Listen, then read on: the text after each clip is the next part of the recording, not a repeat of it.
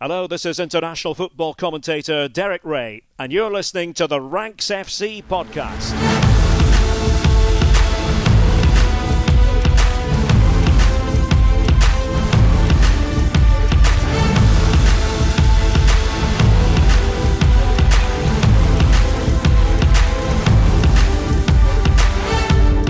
Hello, Rank Squad, and welcome to Ranks FC. This is your favorite football podcast back after the first round of games at this European Championships. Now, everybody has played, which means that we have slightly more of a clue of how this is going to play out than we did a couple of days ago, and it makes it very exciting. So, my name is Jack Collins, and I'll be your host today. And joining me, the Rank God, Mr. Sam Tighe.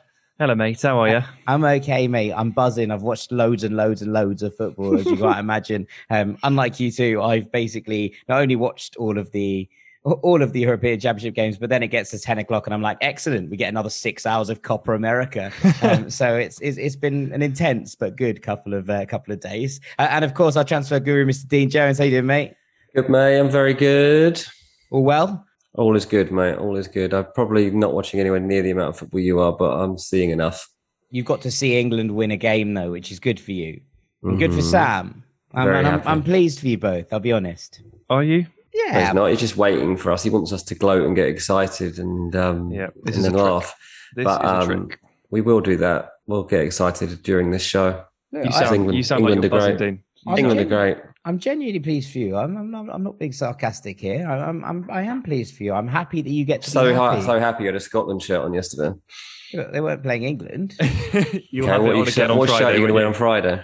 Well, that's a different question. But, uh, You can wear have- Scotland shirt on Friday because we're going to batter you. I have Scottish friends too, and I would have been very happy for those if they'd won, right? Okay, that's all it is. It's just I get to be happy for lots of different people, and that's what the best thing about European Championships are when your team doesn't qualify. Um, right, uh, there is lots gone on though, uh, and Sam, we're going to basically take this episode to rank as many little categories as we can, um, based on this round of fixtures, to to give you a kind of flavour of how we've read things so far.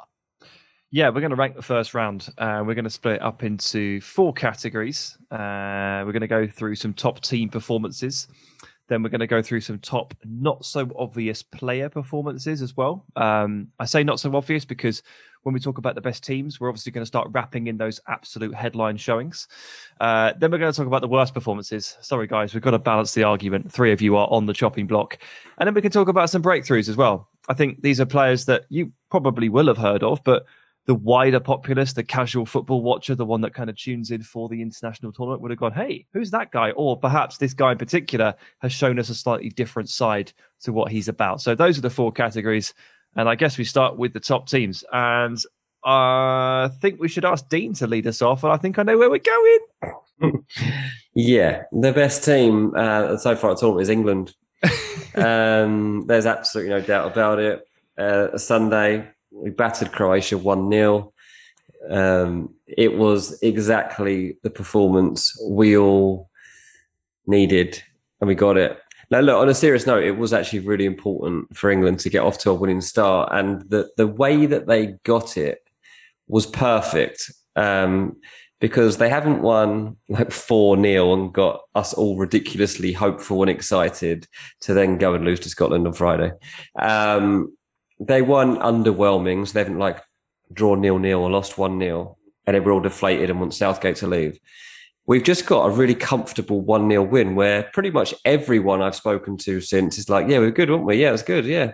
It's very And that's rare it. for And- English and as- fans. as it- it's, it's, it's not rare. It's unknown because we've literally never started a European Championship campaign with a win, let alone a win we're all happy with. Um, so yeah, everyone, everyone here is really happy apart from Jack. But um, I've told you I'm happy. we don't believe you. no, we That's don't believe fine. you. You can you can lie as much as you like, mate. Um, and I was happy for Southgate because he got his his lineup was you know criticised before kickoff, and he, I think it was spot on. I thought Kieran Trippier did a great job at left back. Um, Kalvin Phillips and Declan Rice as the two holding midfielders, if you like, um, were great and had a great balance to them. And playing Raheem Sterling paid off. Um, and a front three of Raheem Sterling, Harry Kane, and Phil Foden I liked a lot, and I think Man City like it so much they're going to try and um, put the band back together for a whole Premier League season ne- ne- next term. Um, especially pleased for Raz, obviously, because um, he's had a hard time, you know, a hard time for England, and he's been criticised a lot.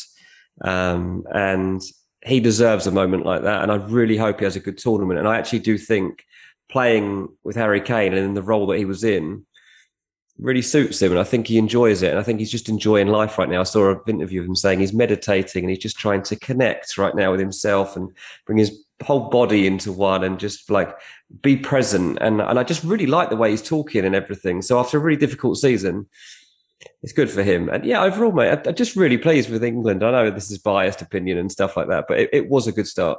Yeah, I think this is completely fair. And, and I completely double down on that point about Sterling um, because it has been a tricky year. I think, given you know what's happened at club level, it's also you know been you know as you say there, his whole thing since he's basically been an England player has been level after level of accusations about him. It's been mm. Raheem Sterling doesn't turn up at tournaments when people aren't attacking his personal life uh, or, or, attacking him for yeah. buying his mum a house. Um, they're attacking him for his performances on the pitch. So for him to score the goal that won that game, you know, 500 yards from where he grew up playing football, you know, in Wembley. I'm just pleased for the boy at the other end of the 297 you know, because that's that's at the, at the, end of the day, it's just just two boys happy for each other. So I'm just delighted. So much in common, you and Sterling. Look, no, and he's happy for you as well. He knows I'm, you're sure doing great. I'm sure he is, and I'm sure he would be. You know, but yeah. it's it is one of those where it is a story that I think it's got nothing to do with with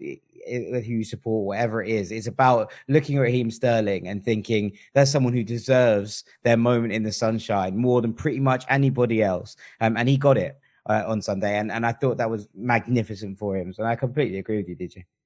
Thanks. Right, I'll take us on to Belgium. They're my nomination.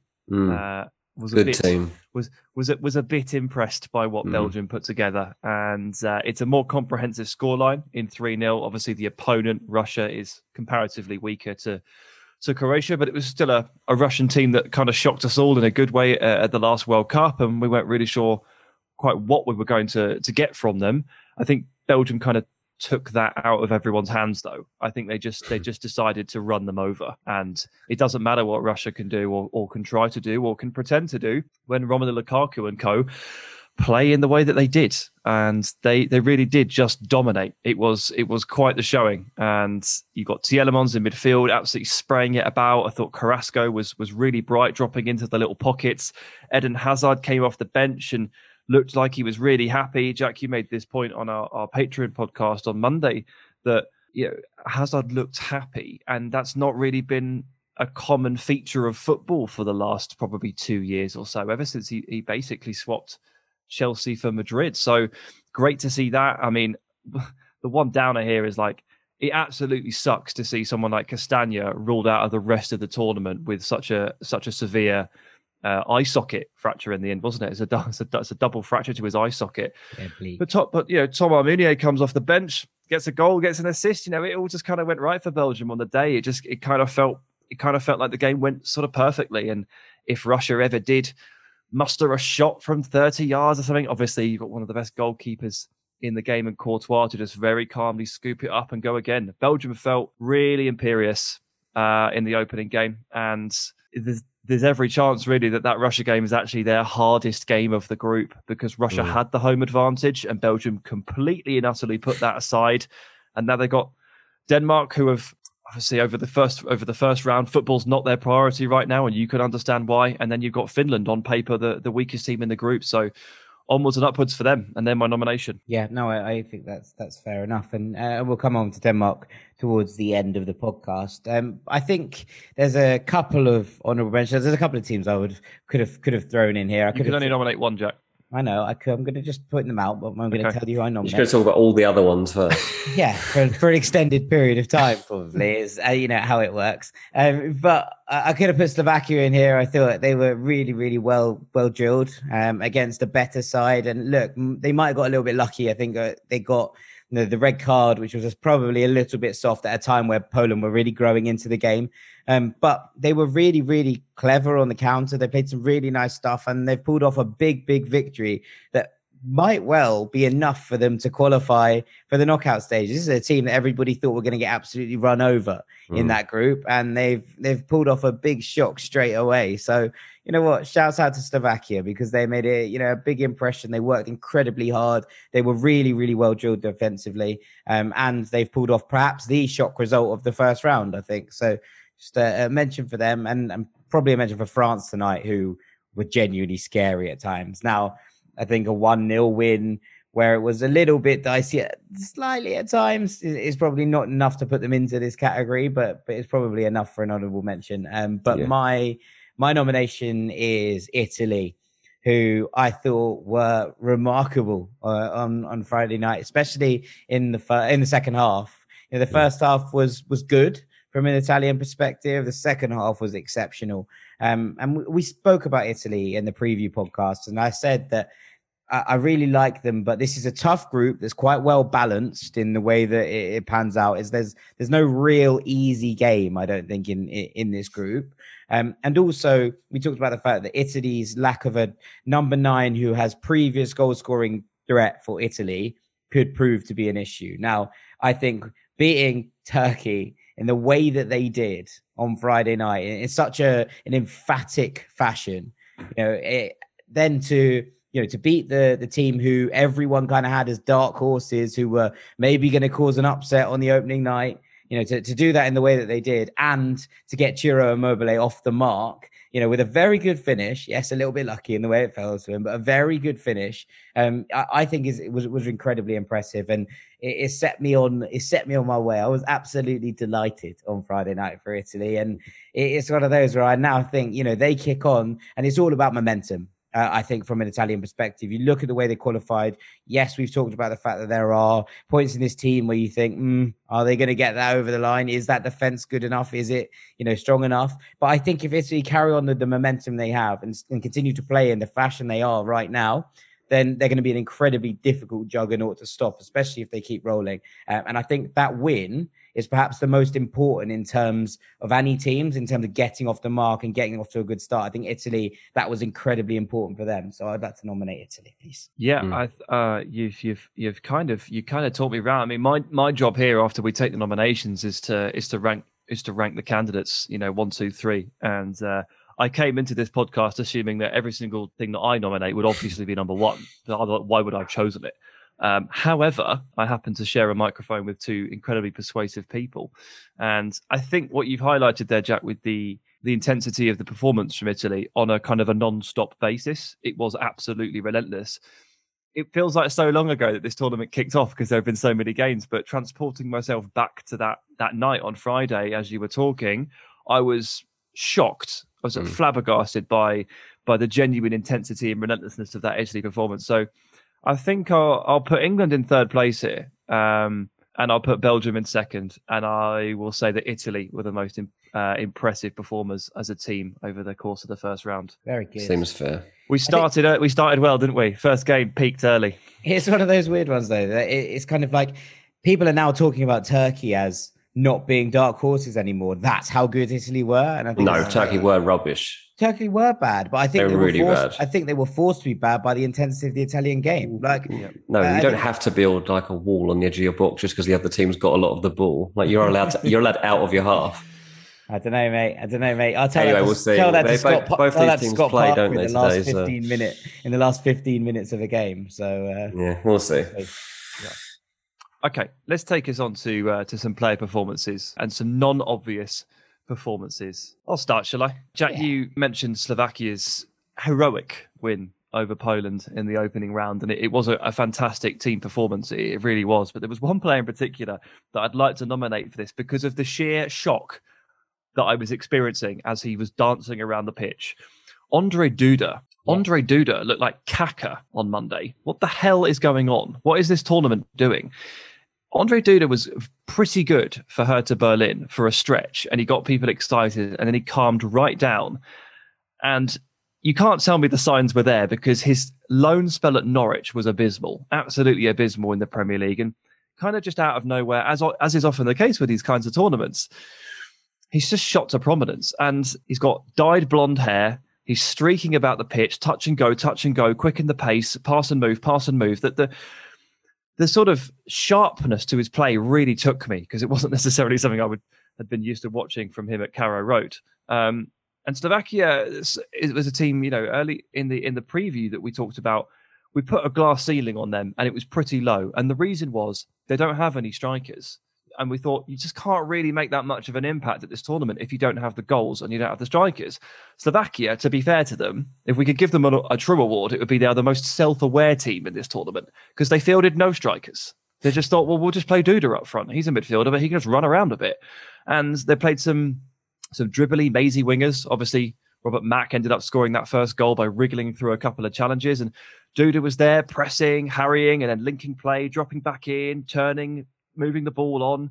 He played as a genuine false nine. And it was just, I just couldn't believe it. So, you know, in terms of honouring players that maybe have flown under the radar a little bit, I give him all the props in the world because I did not expect that. Yeah, I mean, I remember we were sitting watching the the build up to this game, Sam, and I was like, "Who's playing up front? Like, what's going on? Like, we know that there wasn't huge amounts of depth up up top in the Slovakia squad, sure, but I was like, are they playing just four no six naught? and and and it turns out that the dude was like, no, I'll just play up there and it will be absolutely fine. And probably worth shouting out his compatriot Robert Mak here at the same time, who was absolutely he just turned into Leo Messi for 10 minutes for the for the first goal. It's, it's one of the best dribbles I've seen in a long, long time. He just wiggled through about four players. And and I think there was a lot of people shocked. That's just how it was. And you know, the people we were sitting with were down the table, like, who's that guy? Should we know about him? It was like, not not really, no. Like it, hmm. it, it's kind of come as a shock to us as well. But he he's was, like a thirty-year-old winger or something like that. Like like he is not someone to keep an eye on for like a transfer. It was a, a, strange one, but look, it was Slovakia were, were kind of excellent to a man, to be honest. And Marek Hamsik rolled back the years in that midfield. There was there was a lot to like about that Slovakia performance. You know, no matter they, was brilliant as well. No matter if they can do that again, and you know, so it, it, wherever that kind of leads you, you have to kind of take it and think, yeah, just really impressive, well played, lads. Right, DJ, do you want to take us out of Slovakia and onwards? Yeah, why not? I want to talk about Patrick Schick. Oh, not far out of Slovakia then. too far. yeah. How far is it? Well, they're next to each other, hence yeah. it used to be Czechoslovakia, right? Yeah, that's exactly. So like wonder what the distance would be. Well, Patrick Schick could just kick the ball as far as he likes. he, he, could kick the ball from from the heart of Slovakia into the heart of Czech Republic, um, because we've we've just seen that this guy is got an unbelievable whack on him. So look, let's start like obviously not an unheard of player at all, but a non-obvious player to have shone in the first week. Be like, yes, um, scores two goals um, and an all-round really good performance. The first lovely header, nice that. Then a 49-yard lob, which is people are genuinely writing articles all the time. It seems in the last 24 hours. Is this the best Euros goal of all time? Yes, it could be, couldn't it? Because definitely the longest distance goal. It's the longest it's the distance way goal. He fades it. It's absolutely. It's awesome. Cool. And what's even better is I watched an interview with him, and he said, "Yeah, I I'd been looking for actually for the whole of the first half. I kept just having a glimpse to see where he was because I've noticed that he does drift out like that. Um, so I just kept looking, and he wasn't doing it. And then I looked, I was like, "Oh, he's done it." There we go. It's like, what? You just knew that if he was off his line, you were definitely going to do that. I'm like, I know that players do look for these things, but I didn't know like before the game they're planning to like lob the keeper from the halfway line. Um, it was brilliant. It was it was really good performance from him. Obviously, like he's had a pretty decent season um, at Leverkusen after joining them from Roma. Um, but yeah, I didn't really expect this kind of performance from him. Um, he was good not only in attack, but he was he was you know battling to win the ball back and all sorts, which is obviously what you want when you are one of the unfancied teams in a group, which is well, what the Czechs are. Um, but maybe not any longer. Maybe they all suspect that they might be able to get second spot. Who knows? Yeah, I think that, that game with Croatia does does take on to a very interesting dynamic now, doesn't it? Yeah, yeah, it really does. Yeah, because they'd have watched Croatia and realised that they certainly didn't offer a lot attack wise. Um, maybe Croatia will decide not to pick that lineup again. That might be wise. But um, yeah, from a Czech point of view, think, all right, let's go for it then. Yeah, I think this is it. And and look, Patrick Schick is one of those players who we, we kind of talk about here and there, right? He's a player who can, can consistently confounds us, Sam, in some ways. You know, the, the his dynamism and, and, dynamic change, I think, is what I'm trying to get at here. From from how he broke through at Sampdoria to where he is now, as a completely and utterly different player to the kind of player he came through as, is a really weird thing to get your head around. Um, but to you know to score such a terrific towering header, you know, that is absolutely perfectly placed, and a strike from that kind of range that you've kind of read and you're hitting first time on the run. They're two very different, but still both very difficult goals. Um, and and I think a lot of people would have, you know, looked at that that game. A lot of people who watch European football would have looked at that and been like, okay, Patrick Schick's their striker. I've heard of him, but I'm not terrified by any means, you know, and any means at all. Like this isn't something I'm I'm overly scared by. So for him to drop that performance off the back of that kind of reputation, I think is enough to lift him into this category. Yeah, two goals, two very different goals. Almost like you got a, a, glimpse of his past with the second one, and a glimpse of what he is today with the uh, with the first one. The juxtaposition of Patrick Schick in in uh, in one game, huh? Yeah, absolutely, mm. absolutely. Right, I'm going to change tack a little bit, although I'm not going miles and miles away either. I'm I'm going to go to Austria. Um, where is that on the border? Yeah. Um, but what I will say is that I was incredibly impressed by right wing back Stefan Lainer. Now, again, not a player who's completely and utterly off the radar. He plays for Borussia Mönchengladbach. He is uh, a player of some renown. We said that when we were looking at this Austria team last week that the Lainer and Alaba as fullbacks would be a, a, particularly sensible option, I think, for Austria to go with and, and, and to move on with. But he played right wing back, and not only did he score a really, really good goal from a difficult angle, which is not something you expect given he's only scored three goals for Gladbach in 64 appearances. Um, he's now matched that pretty much for Austria, all against North Macedonia in a, in a weird flex. But he just kind of rampaged up and down that right hand side. He was very good defensively against the, we said that everything that North Macedonia were going to throw at Austria was going to come down that left with Alioski, the way that Elmas drops into the half spaces there, the fact that he can kind of try and overload that. And, and I thought the Lainer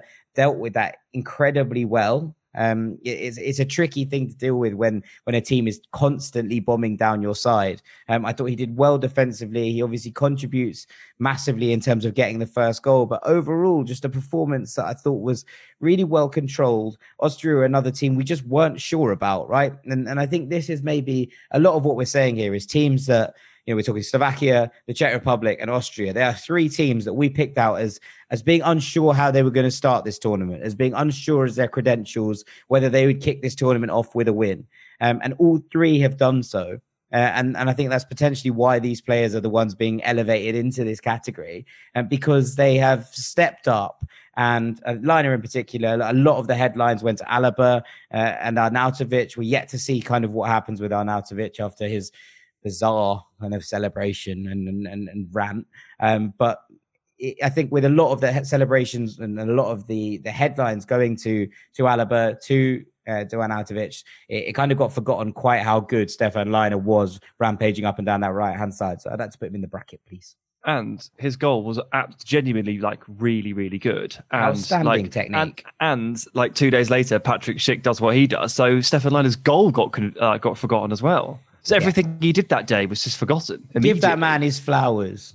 Well, here he is. Here he is on, on Ranks FC being awarded, but I'm not going to give him top spot. No. It is it is ranking time, and I am gonna I'm gonna stick I'm gonna stick with I'm gonna back myself, um, and I'm gonna give I'm gonna give Duda top spot. Um, I think it's the most surprising. out of the blue of these three. I think that's yeah, fair to say. I could never have possibly seen this coming.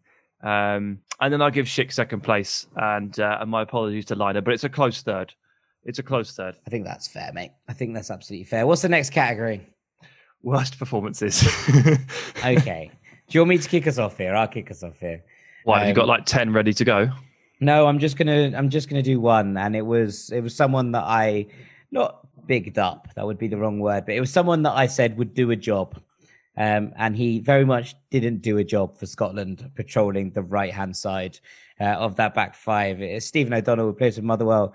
He's a perfectly serviceable right wing back, but he looked very much like a rabbit in the headlights, I thought, um, in the game against the Czech Republic. There was a couple of moments I think summed it up very early on. One, he stopped, he controlled the ball on the touchline and then let it run out of his foot and just run out of play. Another one, he just ran into Ryan Christie, who'd wiggled through a few challenges and stopped him dead in his tracks. Um, and and you know, on the whole, I thought he just looked like a weak link in this side. And then you kind of compare it to the fact that James Forrest came on, made things happen for Scotland, very nearly got himself a goal, um, and it just all looked pretty bad uh, on Stephen O'Donnell. Um, so, you know, with regret, I think I'm going to have to put him forward in this category. To be honest, Scotland's right hand side could have taken this. Uh, Jack Hendry didn't have a particularly brilliant game himself. Obviously, he's the man who shoots from 30 yards that releases Patrick Schick for his wonder goal. Not quite sure why he's done that, although I suppose he did hit the crossbar a couple of minutes beforehand. So did he score a worldie against the Dutch as well? Same guy. Yeah, but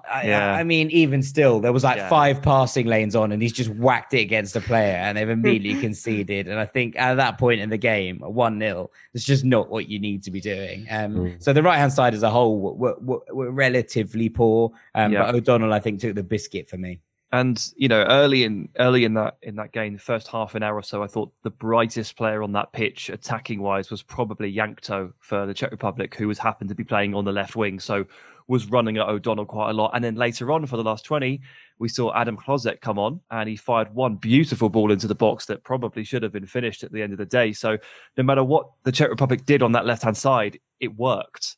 They tried all sorts of different yeah. stuff, and, and, O'Donnell really struggled with all of it, unfortunately. England players are going to be queuing up to like play on the left, aren't they? They'll be like, "Can I play on the left?" Like Trippier's had his go. Can we go? Can we go down the left this time, please? Well, especially because you you assume that they're going to have to play relatively defensively down the right flank with Tierney probably back for this game and Robertson flying forward. Mm. You know, that's where all the Scottish threat is going to come. You want to be on the side where you're like, no, no, we're going down that way. We want, we're, we're going forwards. So yeah, I think yeah, no tracking back. People. No tracking back. Absolutely not. All right, I'll put my forward next, and it's going to be Mykolenko from Ukraine. He had a tough opening game, unfortunately. Yeah. Uh, not necessarily all his fault, um, but when you're picked on over and over and over again throughout a game, and as a result of your performance and what the opponents are doing to you, three goals are conceded. You do very much throw your hat into the ring for the worst performance. So Mykolenko's problems were twofold. The first one, Ukraine played a really, really narrow defensive line. So when they dropped in nice and deep, the left backs and left back and right back had to tuck in quite close to the centre backs. That looked like a tactical instruction. That should not have been the tactical instruction when they were playing against the Dutch, who were playing wing backs, and they've got players like Frenkie de Jong pinging passes around in central midfield and just switching it over to Denzel Dumfries, the wingback, over and over again. Dumfries was standing really far out on the touchline on the right hand side, opening up a big 10 to 15 yard gap in between himself and Mykolenko. Frenkie was teeing the ball up into the air. Dumfries is bigger than Mykolenko. He's stronger and he's got the run. It's a bit like when you defend zonally at a corner and they let and you let a player get the run on you. It's like, well, how are you going to defend that aerially? It was that over and over and over again. And Dumfries just kept running in, towering headers, getting his foot on stuff. Look, he, he forced the first two goals and then he actually ended up scoring the third one. And you have obviously question marks over the Ukraine goalkeeper in the process of all this as well, who for half an hour looked like the next there's a second coming of Lev Yashin, and then for the the next sort of 60 minutes looks more like me or you. Um, but unfortunately for Ukraine, it was it was all down one side, and it was all Mykolenko, and he had a bit of a nightmare to be honest. I think you can add to that that you look at the game and you think, yeah, Denzel Dumfries did well. He also should have had a hat trick. Like straight up should have scored a hat trick. And when an opposing right wing back, even one is kind of naturally get himself rumbly forward as as Denzel Dumfries is in a position to score a hat trick, you do have to look at your fullback and be like, "Are you sure, mate? Are you sure mm. you're marking him effectively?" And the answer to the "Were you marking him effectively?" question is no. Yeah, and like obviously, look, it, it, looked like a tactical instruction with regard to how narrow he was, and it's not also not his fault that like quite early in that game, Ukraine lost their left winger to an injury, um, and Shevchenko decided to bring on Marlos, who is quite small, quite diminutive, probably more of a sort of between the lines number 10. And if he was the man chosen to try and help tracking Dumfries backwards, I mean, that's a disaster as well, isn't it? Yeah, absolutely. Didn't do anything to stop the flow. Yeah, yeah, it, it just it just didn't work. And I mean, look, you're you're absolutely right. It was it's one of those ones where you know, also we, we spoke about Zubkov in, in last week's episode, right? We spoke about the fact that he is the more kind of workhorsey of the two wingers. Um, he's never really shone in terms of quite the attacking talent for his country. Um, but Yarmolenko is kind of given the freedom to cut inside and do what he did against the Netherlands. And Zubkov was there to kind of track back a little bit more and do a little bit more of the hard yards. And, and Marlos very much didn't do that. He did not. Right then, DJ, who's your nomination Okay, so this player genuinely was the worst player of the last round of games. Gregor Krychowiak of Poland had an absolute mare. Um, I won't even get into the actual reasons why, for, but just overall, like he just had a poor game um, you think of Krychowiak and you're like, okay, this man's got to be the talisman for Poland. Like he's got the experience. He's been at big clubs like West Brom, um, PSG. yeah, but he didn't show any of that like experience or the effectiveness that you've seen him have from from midfield in the past. Not even the energy was there. But anyway, worse than all of that was he became the first player in this tournament to receive a red card, and after receiving that red card, Poland went on to lose the game to Slovakia. And as a result of that red card, he misses Poland's next game, which is against Spain, which is basically going to determine whether they can get out of this group. If they lose it, then they very, very small chance of getting through, I guess. But look, the first yellow card comes for a, a booking where he's, he's pulled someone back on around the halfway line, basically because he'd been caught out for pace, I guess. I don't know. He, he was like caught on the turn almost, and there's still three players around him. Like, but it was just a really poor decision, wasn't it? It was just a bad decision. He just like instinctively pulls him down and gets the yellow, and it's a long time left to to get through the game. And then the second yellow is like an unwise tackle, I guess you could say. It was like it's not atrocious, but it's just a bit over the top. Um, never really any doubt that you're going to get a yellow for something like that. Um, and that's it. He's gone. And you'd like to think that somebody of his experience would have better game management and calmness in those situations. He didn't have it. And yeah, it's it's left Poland in a real hole, to be honest. And a team that you thought would be getting out of this group have just had a real setback in that first game, losing 2 1 to Slovakia. Yeah, I, I, did ask Sam at the time. Do you think it's karma for him wearing the number ten shirt as a defensive midfielder? Because it was very is, weird that he was wearing the ten. That is yeah. borderline illegal, as far as I'm concerned. Yeah, it's a weird one. That. Yeah, it's rough. I mean, it, it comes what not too long after Karol Linetty has has has dragged Poland level, and then he's gone and missed another chance shortly after that. It, it basically felt like, look, we can't we can't tell the future, and football isn't scripted like this, but if Poland stick with 11 men for the rest of that game, do they go on and win? Probably. I'd, argue probably I'd argue yes. Probably. He gets sent off seven minutes later. Skriniar scores, and Poland have lost to the weakest team in the group. So, do you know what? On on reflection, I think so. For for Jack and I, we've nominated players, but they're sort of attached to a slightly wider issue, aren't they? Like, for example, Scotland's right. Ukraine's left, and yeah. part of mine is is managerial as well. I'm basically having a go at Shevchenko, wise as that mm. might not be. Uh, Dean, you have actually picked, right, true to form, actually, someone who would be quite fitting for Melon of the Week. Um, oh so, yeah, he would have got Melon of the Week, wouldn't he? It's so, time for Melon of the Euros. so on this mini ranking, I think we'll uh, I think we'll give Krychowiak the number one spot. Um, Yay! And I'm gonna one, go one one. I'm gonna go. I'm gonna go Mykolenko in two and and, and and spare O'Donnell in three because there was the least expectation around him. Yeah, yeah we didn't We didn't know who he was at kickoff. Me and Sam. Yeah, we were like, who's is, this? That is technically. Uh, we did. We did look at the lineup. We were like, "Who's that?" And Jack was like, "I told you about him." Like, oh yeah.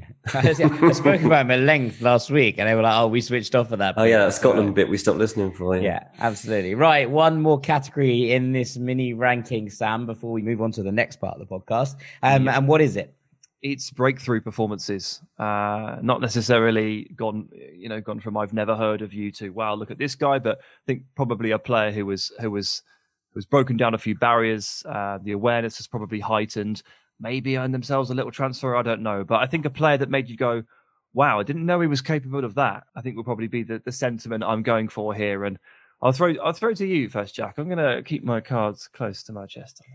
Okay, um, so it's not a wow, I didn't know he was capable of that. It's more a wow, this kid is just continuing to be the light of everybody's life. Um, I think is is the truth of it. I'm going for Pedri. Um, I thought you're doing Westlife lyrics. Well, yes. I mean, when am I not? But on the whole, you know, I, I, you watch Pedri and, and you looked at the you looked at the Spain midfield, right? We we looked at the depth in the Spain midfield, even with Sergio Busquets missing because of coronavirus. You look at the depth of this midfield. You look at Thiago. You look at Koke. You look at Marcos Llorente, even if he is playing at a right back. You look at uh, you look at uh, Fabian Ruiz. There there is so much depth in this Spain midfield. But nope, Lucho goes for the 18 year old from Barcelona who has been remarkable this season, sure. But I don't think anybody, even the most ardent Barcelona fan, expected Pedri to start the first game of the Euros for Spain. And I think then even less expected him to do the funnel through which everything went. Like absolutely everything. Spain had 85% possession against Sweden. And while they were a little bit toothless, I didn't think Spain was bad as some people were saying. Yes, there were there were slight issues with them funneling a little bit too much of their attacking final third play through Jordi Alba, right? And there were some misses that were horrendous from both Morata and Moreno. I'm not giving the kid um the, you know the benefit of the doubt. I'm not even gonna, gonna let my golden boy off the hook because there were some big chances that should have gone in the back of the net from from quite across the Spain line, frankly. Mm. But I don't think they were as bad as everyone made them out to be. It wasn't like they weren't creating chances; they just Yeah. didn't put them away. And I think that that probably bodes well for Spain for the rest of the tournament. It's not necessarily that they're not. You know, we've seen Spain in the past be incredibly toothless and not create anything there, and and and just sort of pedal the ball around on the edge of the box and not get anywhere. That wasn't what happened in this game. It's just they failed to make the most of said chances. But Pedri was the absolute heartbeat of this side, and every time they looked for a spark, the Spain side, they they came to Pedri, and for him to be doing that at 18 years old is just absolutely ridiculous. This is a kid picked up from Las Palmas last year at Barcelona. Nobody thought he was going to be the player who played the second most games for Barcelona behind Leo Messi this year. He is. Nobody thought he was getting into the Spain squad. He did. Nobody thought he would start for Spain in the first game of the European Championships. He did. Nobody thought he would be Spain's best player. He was. It just hmm. continues and continues, and he continues to astound me. Um, you know, not only is his work rate absolutely phenomenal going forward, it's phenomenal going backwards. He doesn't ever lose the ball. He is just an incredible talent. I am one running out of words, but Pedri, another step up and another moment for him because this isn't familiar territory. This is in a new environment, and he's just gone. Yeah, doesn't bother me. I'm still the best player here. Yeah, Pedri. I mean, it says it all really. Um, that Spain actually ended up making all five substitutions in this game. They subbed off their entire front three and two of their three central midfielders in a 4-3-3. So Morata, Olmo, Ferran, Koke, and Rodri all hauled off in search of a goal. Who's the only one that's not a defender or a goalkeeper who was just left on the pitch because he was doing nothing wrong? Pedri. He's the only is the only absolute constant in that team as they were searching and trying to find something, a spark, shuffling the pack. No chance Pedri was coming off. No, not at all. So uh, there he is. Not a breakthrough, but just a continued step through the marks to the point where you're like, is there anything this kid can't do? I think it hits the brief though. I think because again, I was like, it's like it's like it's that thing where you said, "Did I? No way I expected him to play this game. Yeah, absolutely. No way, no way." And and of all the players as well, he's the one holding it all together. But there you go. Um, I think I'll go next. Uh, make Dean wait a little bit longer. Put him, on- put him on ice. Yeah, put him on ice. Yeah. I'm actually going to go for uh, Wout Weghorst uh, of the Netherlands. I thought he had a really good game, a really good game, and commentator in England on that game could not figure out how to say his name. He just he just rotated various ideas throughout the game, didn't he? Uh, didn't my know if it was a favourite- v or a w, and he just kept going with various various ideas. Sometimes he changed it so he, he would go with a V on one of them and a W on the other. Yeah, That he was my- did. I don't mind if you go, you stick with one, right? Stick with he one. did do that quite a lot. Vout Weghorst. I was like, it was well, his worst make any nightmare sense, when he does it? yeah. It was his worst nightmare that he, he did well. Yeah, I mean, this is always a challenging time for the commentators, isn't it? But uh, yeah, some tough times. But look, Weghorst is someone that people will have probably heard quite a lot about. Um, a goal, to, a, a, very a very good goal tally, nearly 20 goals in the in the Bundesliga is probably going to do that for you. Wolfsburg finishing in the top four means that you're hitting those headlines. I presume that he was linked to Spurs at some point in the last three months because that is exactly the kind of player that they were definitely definitely linked with. Um, but not a lot of people would have necessarily seen him and he had one of those games, and he, he does do this sometimes, is when he gets into the groove and he gets into the rhythm, and it usually means that he's scored. He's absolutely everywhere. So in terms of like a like a powerhouse work like like workhorse I was trying to say that without saying Weghorst. you can say the workhorse. yeah. Um, he does have these games where he just kind of appears everywhere, and he's someone that will roll his sleeves up figuratively because obviously he wears short sleeves, um, and and gets involved. And you see him on the edge of your own box battling away. You see him at the near post heading stuff clear, and he was pretty dangerous. Like again, we had these um, concerns and these and these worries over the Dutch and and the, the three five two system that they were set to play. I mean, we weren't the only ones because some lads hired a, a plane and flew uh, and, and, flew a message over a training camp, which was please play four three three, Frank. Okay. But he's he's being stubborn. He's going with his three five two, and to be fair, Weghorst and Memphis, the partnership that they've got between them I think it's pro- it looks like something worth pursuing, and I think a lot of people would look at Weghorst and be like, he's going to be a bumbling idiot, isn't he? He's going to be he's going to be he's going to be slow. He's going to be he's going to be difficult to watch, but he's he's not any of those things either. And it, it's lovely to watch. So I thought he did himself a lot of favors in that opening weekend, not just for the Dutch and getting them a, helping get them a win, but I think a lot of people would have taken stock of him and gone, huh, okay. Yeah very decent. I think we were all worried that Luuk De Jong was going to get the nod when Frank de Boer wanted to play a big man, right? That was that was a concern, and he's played Weghorst, and he's completely and utterly well. Weghorst has completely justified his selection, which is great for everyone because it means we don't have to watch Luuk De Jong. Um, and and and that's yeah. something that I can get on board with. I wake up almost every morning worried that I'm going to have to watch Luuk De Jong. I do too. I do too. Right, DJ, who have you got as the third element? Well, I guess this guy shouldn't have been a surprise, really. I mean, he's he's 25. He's just had a good season in the Premier League. Um, but Kalvin Phillips is the hero I didn't know I needed in my life. um, there were plenty of people in this country not just not expecting Kalvin Phillips to not be in the starting lineup for that game, but genuinely weren't entirely sure who he was because you you think that people watch more Premier League football than they do, like your average casual fan, and people don't. People don't know who like every single player is like we do, and you sometimes forget that. And like in my what's, I had a fair few people go to WhatsApp like, Kalvin Phillips is playing. Like, didn't he retire? Yeah, didn't he retire a couple of years ago? Didn't after that big Sunderland? Man? Yeah, yeah, yeah. um, but look, Kalvin Phillips uh, helped hugely, I think, by the fact that Bielsa is his manager because um, that would have given him great preparation for this stage. And I think it's probably fair and that you are unfazed if um, if you play murder ball in training every day, like those Leeds players do, and you have four coaches screaming in your face that you're not good enough and you have to do better every time you give away possession, like those Leeds players have to in those training sessions, then I think that when it comes to a, just a little daily session with England, it probably seems easier than your, your general daily life back at Leeds United. So, um, I think he's probably finding things a little easier at England than he might do at Leeds under Bielsa. But look, he fitted in really nicely to the setup. Um, he seems a really grounded lad. Um, he offered so much to the team um, because I think you're expecting him to sit there with Declan Rice almost and just protect, and it wasn't about that at all. He was he was setting himself free. He was um, he did cover actually more defensive space than anyone else on that pitch, but he also got the assist for Raheem Sterling um, with a wonderful moment of drive. And there were other really impressive um, pieces of progressive play throughout throughout his time on the pitch. And I think it was just a really nice element to the England team that none of us really knew was going to be there. And it's nice when a player plays so confidently and doesn't seem to have pressure on his shoulders like so many England players have before in that position.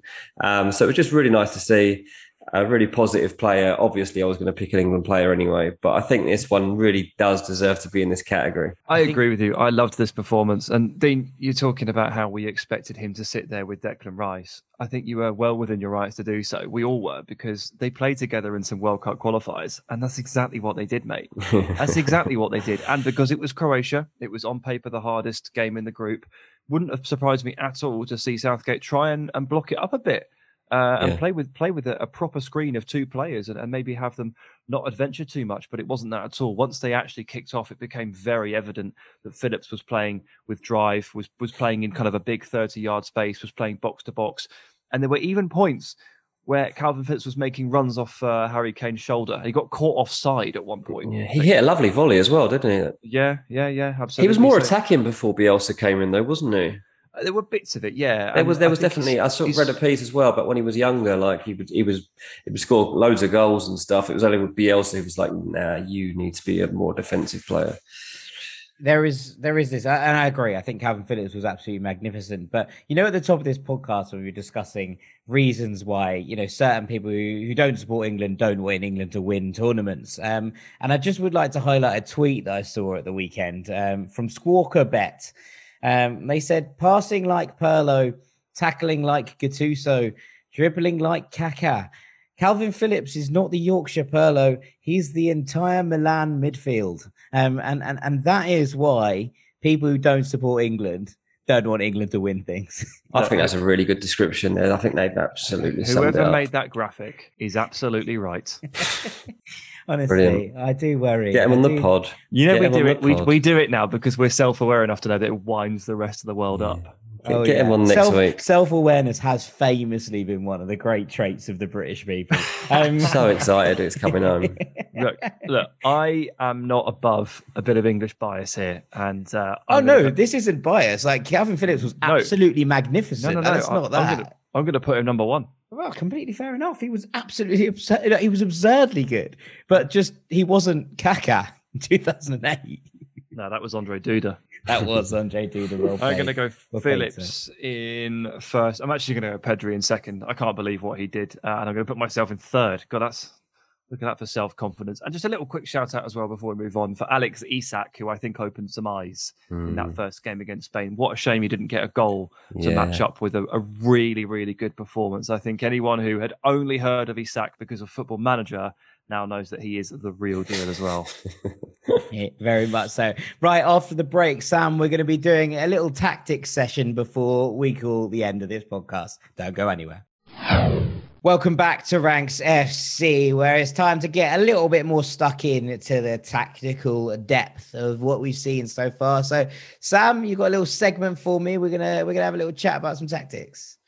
Yeah, brand new segment. Um, I want you to picture that very short video that you you know very well from social media of uh, Gennaro Gattuso, uh, New Fiorentina descri- manager. Yeah, just describing how uh, things uh, sometimes may be good, sometimes maybe sh- bad, and we're going to start a segment called "Good Tactics, Bad Tactics," and uh, it's inspired by Gattuso. So basically, three things that I thought were very good, or very interesting, or worked very well tactically, and three things that were the complete opposite. Uh, we'll start with something good, and we'll start with England because why the hell not? That's all we've done the whole podcast anyway. Um, look, this is worth this is worth pointing out. When that lineup comes out, it wasn't just Kalvin Phillips's presence that was being questioned. It was the fact that he's gone and played two right backs, hasn't he? He's got he's got There's no point bringing 18 right backs out of a 26 man squad if you can't play at least two of them.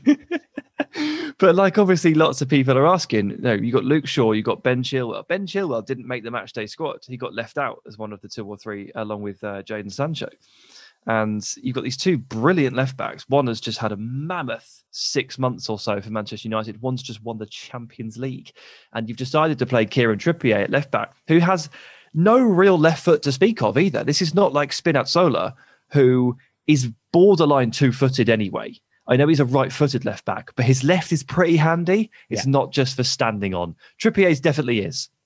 So this this looked weird, and people complained about it, and I was I myself was very worried about it. But once the game kicks off, and you start to realize how the tactics are working, you realize what Southgate's done. Basically, Mason Mount is playing as the ten in a four-two-three-one, and he's drifting over from inside to out and he's drifting left constantly constantly moving over to the left hand side.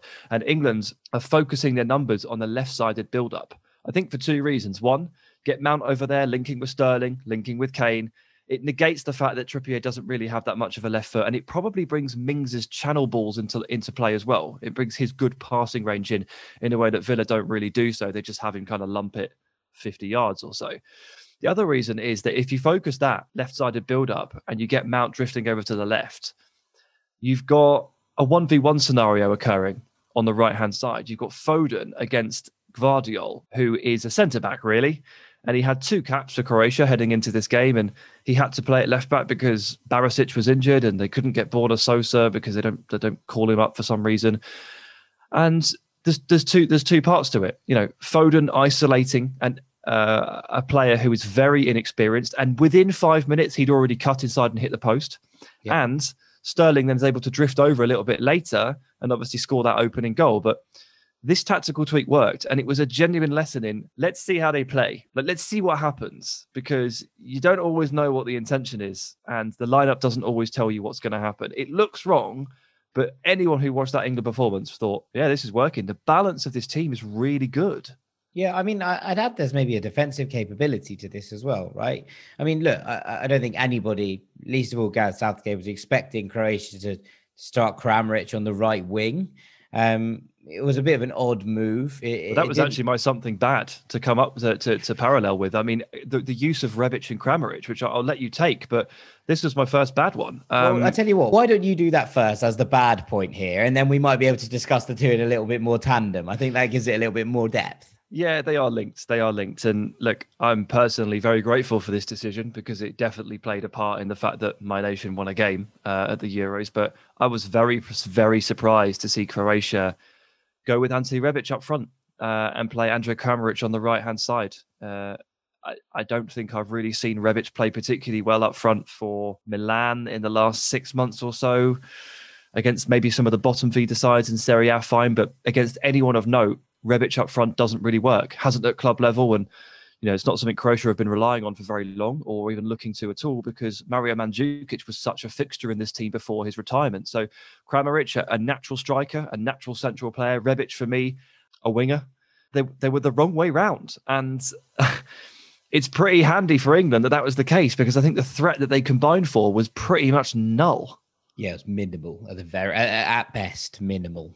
Um, it, it was really odd, wasn't it? I mean, look, you saw on paper that the lineup read Perisic, Rebic, Kramaric, right? I almost take it as given that Kramaric starts with the through the middle with, I would have said Perisic on the right and Rebic off the left, cutting inwards. And actually, I think that might have been where Southgate's head was at, picking a right-footed left back, in that he thought he was going to have to deal with wingers with you know Kramaric kind of floating around as he does, and and and kind of two wingers cutting inside Arjen Robben and Frank Ribery style, perhaps, to, to try and cut inside and cause danger on their strong foots cutting inside. Now, that's, I think, what Southgate might have envisaged this Croatia side doing because of the fact that they're number nine in Kramaric, or, or to be honest, most of their number nine options aren't great, right? They, they are relatively poor in terms of what they are offering compared to the rest of the tournament.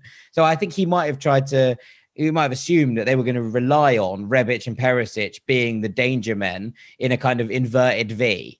And and I think that when you when you look at that and that that kind of adds up, what actually happened was Kramaric played off the right. He just sort of drifted aimlessly into the middle, and Trippier was able lost. and Trippier was able to pick him up every time he did get the ball and and challenge on his strong foot because he had no he had no intention ever of going round the outside on Trippier's weak foot, um, which, which is quite a weird place to be in when you know, and the fact that Croatia didn't change it for such a long period of time. Given that they knew that there was a right-footed left back on the pitch, felt really odd to me.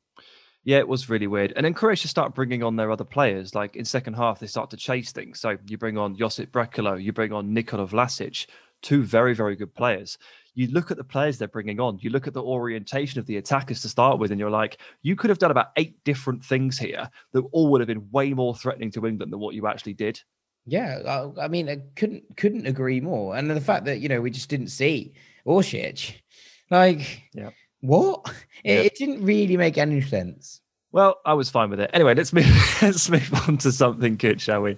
Uh, let's move. Let's move into uh, Alaba, David Alaba, and his changing role. Now, whether or not this was manager Franco Foda doing this, or whether or not David Alaba is now just the coach of Austria as well as the captain, I don't know, but acting captain because of Baumgartlinger. But what Alaba did was he started up in a central centre back role in a back three, and he was playing like a pretty classic sweeper. He was literally sweeping around the back of Austria's defensive line and doing a, a damn fine job of it, to be honest with you. He looks very graceful when he's fat, when he's in his groove. And he looked to me like an absolute cut above everybody else on that pitch. And look, Austria were, were very hard to get the better of uh, for most of that half. Obviously, they conceded the goal, which was like an like an uh, like an utter circus. But it's one of those that happens once in a blue moon, and you just it's just very unlucky. But being solid was not quite enough for Austria. I think they were looking at this game as an absolute must win. And in that second half, Alaba moved over to what I think was essentially left centre back to start with. But as the game progressed and as the, the need for a goal increased and the minutes disappeared off the clock, Alaba started just pushing further and further up that channel And he went from left centre back to kind of like a left wing back slash left mid role. In the end, he was just the left flank. That's how I would describe his position and uh, delivers the cross really that settles the game uh, and and and puts puts Austria ahead and, and puts them in a position that they that they see out quite comfortably. Obviously, they go on and score the third one, but that's the key moment that that breaks the North Macedonia resistance, and it's it stemmed from Alaba moving into a more attacking position, solving a problem on the fly that Austria have, which is no natural width on that left hand side, and he breaks the game open. And that's exactly what the best player on the pitch should be doing. So I mean, I shouldn't be sitting here doubting whether or not that was Foda, but part of me does think that Alaba was just like, okay, I'm going to fix this. Yeah, I mean, he's Mr. Versatile, isn't he? And he's just he just does this. He moves around the pitch uh, based on what his team need him to do. He's been hmm. doing it for years. He is one of the great readers of the game. Um, so so maybe it is just him. And and and if he has just done that, it doesn't make it a, a, massive oversight on the managerial part in so many ways. It actually could just be Alaba doing what he does best. He's done this, you know, for some of the greatest managers in the world. This isn't this isn't something that we're just hanging on Franco Foda's head because that would be, uh, I think that would be unfair. Um, but yeah, I thought he was excellent, and and the fact that he basically just was running the left wing by himself at one point, you were like, okay, you just do you, man. You just do you. Uh, and he very much did do him. So yeah. shouts out to shouts out to David Alaba. Yeah, shouts out to David Alaba. All right, let's switch to bad. And this one has been hotly debated, and I think it's probably gone a bit too far on either side, but I am going to chime in. And we're going to look at David Marshall's positioning mm. for the Patrick Schick goal. David okay. Marshall being the Scotland goalkeeper. I'm I'm filing this under bad, and I'm not putting it all down to him. Um, but looking through these screenshots, looking through the stills, and looking through the videos, look, there are lots of people at fault here. Don't take the shot. Grant Hanley's too far over to the left. Patrick Schick, as Dean said, had been looking for that all game, so he's obviously cheating a little bit too much. And look, I'm full of appreciation for the modern role of a goalkeeper. I know they have to be part of the build-up play, and I know that goalkeepers in this situation probably are looking to step up to that halfway line at times. However, I do think he's at least five yards too far forward, even for the game situation. And if you look at how close he is to getting the ball or reaching the ball as it goes in, five yards doesn't sound like a lot. Five yards is literally the difference here. Yeah, I'm not having to go at him for stepping up, but he's just got it a little bit wrong. And incredible circumstances have proven or have, have made it, have, have, have brought it to light. Yeah, I think this is it, right? Yeah, the, yes, you're you're absolutely spot on in that he is slightly too far out, right? That's that's the problem. He is slightly too far out. I just don't think it's as big a deal as is often is being made out in some circles. Like, as in, he's as you say, maybe five yards too far. That's so small in footballing yeah. terms. The amount of ground you cover, even for a keeper, you know, wandering up and down the pitch. So yes, he's slightly out of position, but I don't think he deserves the flack he's been getting. It is an unbelievable strike. And, and to be honest, for the fact that Scotland lost the ball in that situation with overload options down both sides is the real the real killer here for me and the real tactical kind of moment that I was like, what are you doing? I, I think more blame for this goal hangs on Jack Hendry's head than does on David Marshall's. Yeah, I think it's a string of a string of errors, and it's also never forget that this is a crazy scenario. and, a, Like- and and an unbelievable piece of skill. Yeah, it is. It really, really is. But I mean, look, uh, I was listening to the Total Soccer Show uh, this morning and listening to Graham Ruthven, obviously lives in Glasgow, talking about the debate in Scotland happening. And, and you know, David Marshall was at the bottom of a pretty massive pylon right now. Scotland had been waiting a long, long time for this, and, and he's kind of being scapegoated a bit. And I'm sort of here to say he got it a bit wrong, but he was in a chain of wrongness and and, and re- a chain of events that just went really, really wrong. And it's not quite all his fault. It's a real shame, actually. Uh, but he's not. You can't exonerate it from it either. It can't swing all the way to the other side. Absolutely, absolutely. It's still bad. It's just not as bad as some people are making out. That's that would be my take on the situation. Right, last good, please. yeah, these switch passes into Denzel Dumfries just deserve another airing. I mean, what a tactic to have! What a Yeah. tactic to have! I mean, this is this is the sort of tactic that you you can use over and over again. I think if teams basically don't want to press you, and if teams are not willing to engage players like Frenkie De Jong in deeper positions with the ball at his feet, and I guess this is where we bring the point to life a little bit and we expand it beyond just Dumfries picking on Mykolenko that we've already covered. It's the fact that the large majority of teams at the Euros so far are not pressing. And that's completely understandable. Like, completely understandable. It's been a hell of a season. The last six or seven months have been a true grind. And there's very few teams that have really pressed with any intensity, and very few teams that have done it uh, consistently as well. Italy feel like a bit of an anomaly. England managed 20 minutes in spells. There's been a couple of other teams at other points. But for the most part, people are sitting off in a bit of a mid block or a low block. They're not really engaging the centre backs at all uh, in terms of pressing them. And if a midfielder drops deep enough, they probably won't be engaged either. If that's going to happen, if that's what you're going to, if that's how you're going to play against the Dutch, then don't expect anything else other than what we saw against Ukraine. Frenkie dropping into that little pocket of space, looking up. What have I got? He's got Denzel Dumfries on the right, herring down. He's also got Wijnaldum, who's just like moving in random positions and directions at all times. And he's also looking for these longer balls as well. And this is going to be a feature of the Dutch because they're not playing total football right now. There's no way they're, that they're going to be doing that under Frank de Boer. So Dumfries and the switch balls is one thing, but it only happens if you don't press them. So I hope that teams are looking at that and going, all right, I don't stop Dumfries by like beating him in the air. It's a case of stop the supply, right? Yeah, absolutely. You've got to you've got to push that. I think what you're saying about pressing is so interesting, and it's just reminded me of maybe what I think is the worst bit of planning that I've ever seen um, at any of these tournaments. Um, and I'm going to put it out there that this is just it was a bit like it's a bit. The other thing is it's a bit like it's too good, too bad uh, on match of the day too. They uh, they just do it 'cause this is I think the worst bit of planning I've ever seen, kind of logistics wise. Last game in Group E, Slovakia plays Spain at 5 p.m. UK, 6 o'clock Spanish time on the 23rd of June, aka two days after midsummer, the hottest day of the year in Seville at 6 p.m. Oh, Spanish time. It's going to be 35 degrees. Like it's going to be, they're going to need eight to 10 water breaks during this game. Like so spectators are going to overheat. It, it, I, I was looking at it, being like, we spoke about the fact that, and we've spoken about it on the pod before that at Seville in the summer when games you have games at 10 p.m. because yeah. it's just physically too hot. Midsummer, like midsummer. That's in August. That's in May. You know those games are being held at 10 p.m. This is going to be a cauldron. This, this this if this was a La Liga game, then there would just be absolutely no chance in hell that this would be being played at this point. No. Um, Also, but is- like is, this being played? This is being played in the um the weird. in the Cartuja, yeah. Has it got a, has it got a roof? No, it's Yeah. roof. Rubbish. It's um, it just I was just it just made me think about lack of pressing. There's not going to be any pressing done that day, like none, zero whatsoever. In fact, if the game moves at any quicker than the snail's pace, I think people might combust.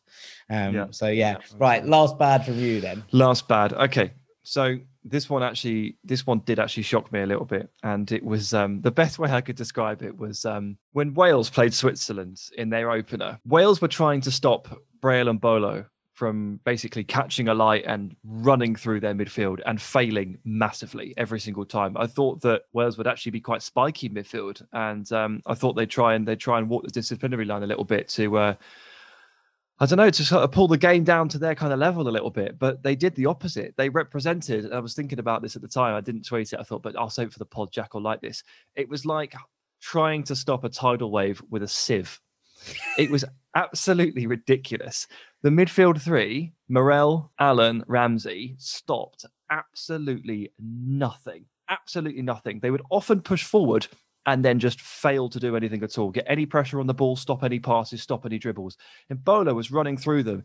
And then there was this big 20 to 30 yard gap appearing between the midfield line and the defensive line.